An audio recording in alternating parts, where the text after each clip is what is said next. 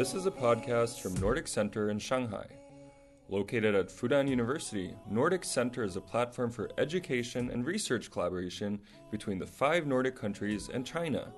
And in this podcast, we showcase some of our activities in various academic fields. This episode is part of our ongoing focus on the Arctic region and China's role in its development. In past episodes, we have heard the views of social scientists on Arctic development, and today we are proud to present an angle from the natural sciences.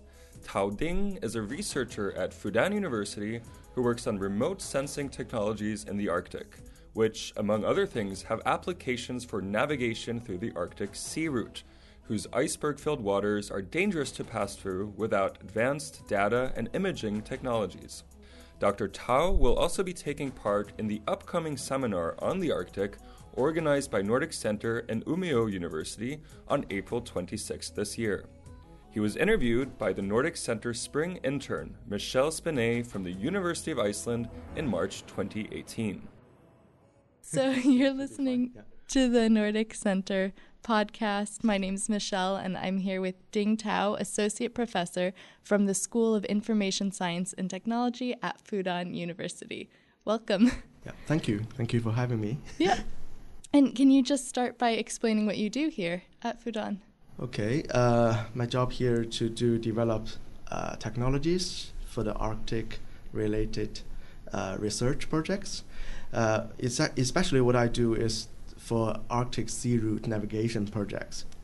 So I, I'm working with remote sensing data, mainly about SAR, which is uh, a radar uh, image. Mm-hmm. So we try to gather information from the data as much as possible and try to transform it to a better uh, to a better way that people can understand it better. So this is basically what I do.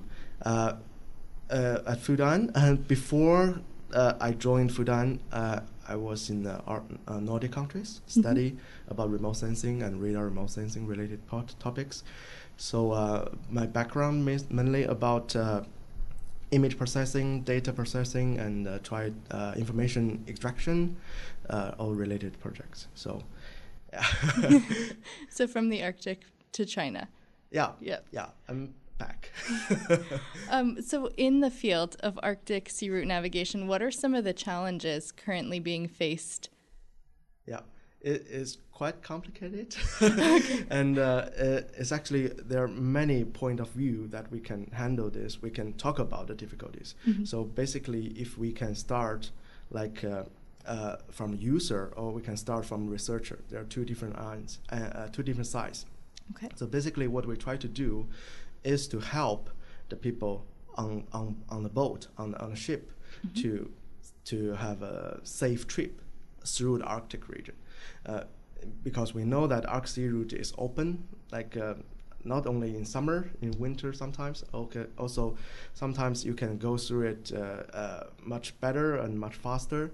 So that, but we still have sea ice in the area. We still have a very difficult uh, weather conditions and uh, uh, other difficulties that we're facing. So mm-hmm. as a scientist, we try to handle those things using remote sensing data. So, but when you talk about difficulties, I think I will start uh, from the from the user end. Okay. From the ship. So if right now we want to ship something through the Arctic, the first thing you're facing is communication difficulties, because on the ship, uh, the communication device, uh, the the uh, is not really, uh, uh, let's say, really good. so they're they're limited to a very slow internet service. They're okay. limited to a very slow communication line, especially to the very high uh, altitude, uh, to the very high uh, uh, Arctic region. So if you want to transfer information, you want to talk to the boat, so usually you wait a little bit longer, so especially when you're handling big data like uh, images, like very fancy and high resolution images. You need to give those information to the boat. The boat needs to receive it, and that takes a very long time. And uh, even though they can receive the information they need, they still need to handle it on board. So you need some system to handle the data or you can handle it before and send them the, the uh, send them the results. But there are two things. If you want to handle it on board, you need to upgrade their system. You need to teach their staff to, to use the system. Another thing, if you handle it like a, on shore on a, on a station and send them the results, usually the result is lag behind. Okay. So the ship captain see different view compared to what you send to them. So at the moment, it's very difficult to handle this uh, this lag, this time lag. So the, the captains usually just look at the, the results, the, the, the map usually contains the, the, the sea ice charting and uh, uh, navigation rules, possible navigation rules. Mm-hmm. But the captain will usually just look at them and just see, okay, it's totally different than between uh, compared to what I see right now. So right. this is just useless. So right. this is what I've what we are facing right now. But with better uh, communication equipments, that we can transfer larger amount data to the ship and then help the captain, help the, the crew members to, to navigate the difficult sea route better. So this is from the user end. But from another end is that we need to handle the data better. So now more and more satellites are, are being sending to the orbit, especially focused on the Arctic region. So we gather a lot of data, a lot of data than before really a lot. So we need a better system to handle those data. And when you, when you come to data handling and data management, there already an issue that we're facing as a scientist, also as a as a private company too. The Sentinel uh, project, the Sentinel system uh, uh, funded by the ESA, is a very, very good uh, initiative. So the data is for free, so people can just download it and use them my students actually do that right now, gather data, that run the experiments. But before that, um, many uh, remote sensing satellites are very expensive to use. They produce very good data, for instance, like RADARSAT 2, the, the Canadian uh, satellite mission, but very expensive and not really open to everyone. You need to sign a special contract with them.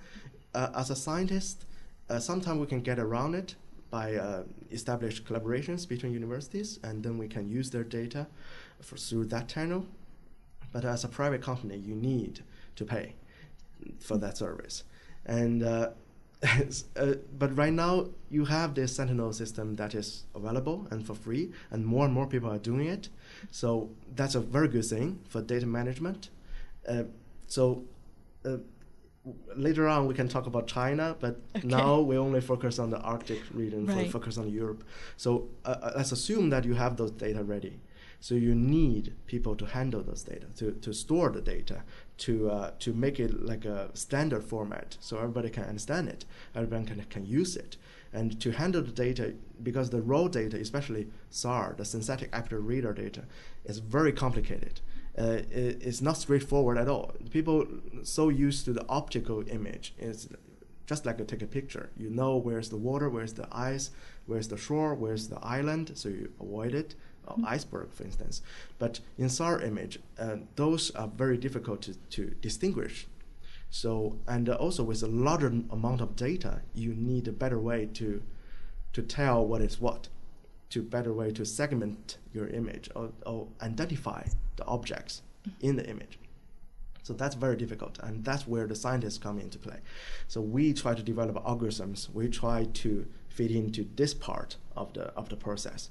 So right now there are many technologies ready and many uh, methods and algorithms ready. Uh, it works quite well, I would say. But with the new air coming, the big data air, mm-hmm. and with so much data that you can acquire in a very short amount of time, you can actually move on to the real machine learning and deep learning uh, steps. So you more and more people are doing that. For instance, I know some uh, scientists, brilliant scientists from South Africa, they are dealing with that, and also from Nordic countries, from Norway and from uh, Sweden and Finland. All of them are doing similar things.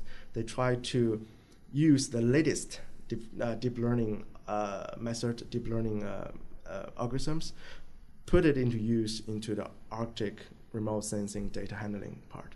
So that's a good thing, but we still have a, a way, long way to go, quite long, a long way to go. Uh, okay, so this is the, the step uh, we are trying to fit in But after that, there's actually more steps to go through before the data can be really useful for the user, for the, for the captains. Uh, because uh, we, we only develop algorithms, we only develop methods. We don't really care about time and how long it's going to take to process the data. In fact, we should, and we usually talk about that in our papers, but in re- reality, uh, our algorithms could take very long. Uh, it's not real time. So the industry usually use they they lag behind, but not by not because they want to, is because they kind of have to because the latest version, the latest algorithms cannot be used mm-hmm. uh, right away. You, you, need to to change it. You need to to develop it further for, for, for industry use. So that's why they use quite old-fashioned algorithm to, to, to tell to for instance to run a ship detection, to run an oil spill detection. So because it's efficient, you can get the results very fast, but it's not accurate as accurate as the latest uh, method. So that's that's a one uh, difficulty that we are facing. Uh, basically, put to use what we developed, how to do it, and we need help basically. As a scientist, as a as a researcher in the institute or university, uh, we have no resources. We have no uh, we have no way to actually develop this further for the real useful uh, uh, uh, format or algorithms or methods. So we need partners. We basically we need industry partners or software um, departments or in, computer science department even to, to just join force to develop this further to give them a whole system a proper system that they can just take and use it not just writing a paper and put it in a shelf and nobody re- read right, it. So right. that's uh, that's what we are trying to trying to do here. Uh, that's actually one of my goal to to do this system like a like a loop. So what we do here can really see to put into use sometime. So it would be applied research. yeah, it would be applied research. I, I would like to do that. Yeah. And then would the benefit to them be an extension of the shipping season? if they were able to have these real time results and know where the icebergs were potential dangers, exactly. would that sort of allow them to have a, a longer period of time to, to exactly because it's very complicated to deal with sea ice, especially on the Nordic Sea route. Uh, uh, so, so the captains usually, as I said before, they, they don't find the, the data they have useful they, they rely on heavily on their sensors on board. So they have a ship radar on, on their boat. So they can see a limited amount of area around them, but not further. Mm-hmm. But the, re- the power of remote sensing is that the satellites can see farther away, can see, uh, can see basically through time because it's a prediction that you can go this way, not that way. Mm-hmm. So the captains should have those information for them. Then they can know, see, okay, there's a storm coming there's an iceberg coming. So we should try to avoid it and stay longer and safer. So this will be really helpful if the system can be ready mm-hmm. now. As I know that there's a German company already doing that, but it's very preliminary steps. But I see the results is fantastic. Is it the right way to do? And uh, I want to uh, do this, do similar ones, or establish our own uh, system in uh, China. Mm-hmm. So this is actually my research project. Uh, this is my goal. Beyond uh, just the icebergs, does the polar night have anything to do yes. with the difficulty as well? Uh, yes. Given that in the high Arctic polar areas, you have complete darkness. Yes. From November till what is it March? Or? Right now is not a not a big deal because in winter we try to avoid the Arctic because the ship is uh, is too difficult and too dangerous to go, especially with sea ice. Even though the global warming is actually melt a lot of the sea ice, but in winter time it's still very difficult and the ice condition is very complicated. So there's no way we can we can do that safely now. So in winter, it's not yet a problem, but with the predictions we're having right now, when the Arctic region is opened, I mean ice free for the whole year, then we can try to do this in winter. I mean in the total darkness. So the optical uh, images, optical satellites are useless. Basically, there are no lights, so Right. they have no sunlight to to image. you cannot take a picture in the in the in the darkness. So the satellites, uh, the uh, we are using the radar satellites are very useful in that sense. Okay. So we can see through the night. We can see what what beyond. Uh, but that's very difficult topic to talk about right now because right now we don't really bother about that. We focus on the summertime. We focus on uh, when the sea ice is really breaking up that we can go through. We're focusing on that part. So Um, relating to China's interest in the Arctic and um, in in the future, as you were saying, like with climate change, when is it predicted that this will be open year round? Uh, there, there's so many models. Yeah. Someone really uh, really put this schedule in a rush, like uh, 2020 or something. But Mhm. some of them can push it to 2050. So it all depends on the models. But yeah, but uh, people can say the models are not really trustworthy. Uh, Mhm. yeah, I agree in a, in a way because uh, uh, the models is handmade. You you tweak it. People do it. People can make mistakes, and we don't have enough information about it. So the complicated models usually don't work. Usually they just produce uh, very off. the results is uh, very very bad sometimes. So at the moment, it's very hard to convince people that okay, our model predict that we can do do this. We can go there all year round by 2030, for instance. mhm. Uh, but we have to wait and see. There's no guarantee that we can do it. And uh, for, for the China part, uh, China already established that we are a non-Arctic country in our uh, official documents. So our interest is, for me I, as a citizen, as a, as a scientist from China, is that is to connect. Is a better way. Is another way to Mm. connect to Europe, connect to the other part of the Earth. So for now we have the uh, the the sea route that goes through Singapore and goes through the Africa and uh, go all the way to Europe uh, to Italy in from that side, but and another side is uh, this uh, this road that we can go inland, goes through uh, uh, go through uh, some troubling areas, uh, as I say. Uh, so it's no harm to have a, another way to do it. So the Arctic Sea route for us, for me at least, is a very good opportunity to have a new line of communication start, and uh, the companies will be ready, and uh, the uh, the natural resources are very rich in that area. Even though the environment issue is is a big concern, Right. and we don't want to rush to it. The we have a kind of the China usually have a, this um, this feeling to the outside to the foreigners that we we try to develop and we don't care about the consequences. But it's not true anymore. I was I would like to think that because the new generations, at least the scientists, we, we, we care very much about the environments. We don't want people to rush to just develop it and dig whatever you can and ship it out. We don't want to do that at all. So we want to make it very clear that we are non-Arctic countries, but so we care about Arctic very much. We don't. We also don't want to just, just, just destroy it. Right. We are part of the Earth, so we don't want to do that. Uh, and uh, the another side is uh, to go through the Arctic. Uh, for us, it's very exciting because people are talking about it's shorter. We now we can take months or days, weeks, uh, weeks probably to go to Europe. But with that road, you can save. Well, okay, ten days or something. You can save a lot of time. But at the moment, I will have to say, I will, I will say that because people always talk about it's very short. They shorten the, the, the route, so you have a, you can get there faster, you can get there easier, but it's not true yet. Right. So even in summertime, the sea ice conditions is still there, so you need to think about that.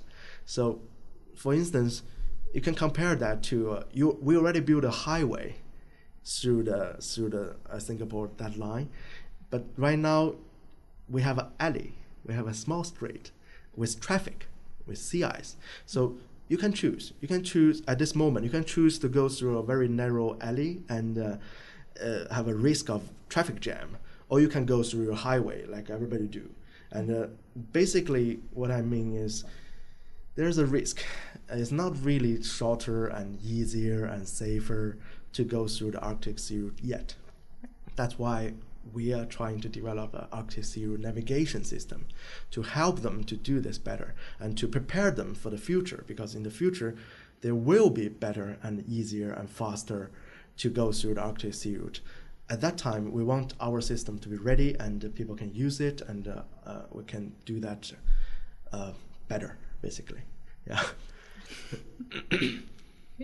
and then that would that would uh, also kind of tie in with the China's Belt and Road Initiative in a way. They were saying that this would be like the polar Silk Road and just open up a lot more possibilities. Yes, yes, yes. I, I like the idea because I, I don't like people talking about okay there is a competition going so should we just go through the ice silk road or or is there the same thing or we should put more effort or energy or resources to the arctic sea route but I, I think right now it's very early to talk about Arctic Sea route really in comparison to the Belt and Road because both of those are well established before and we just develop it further.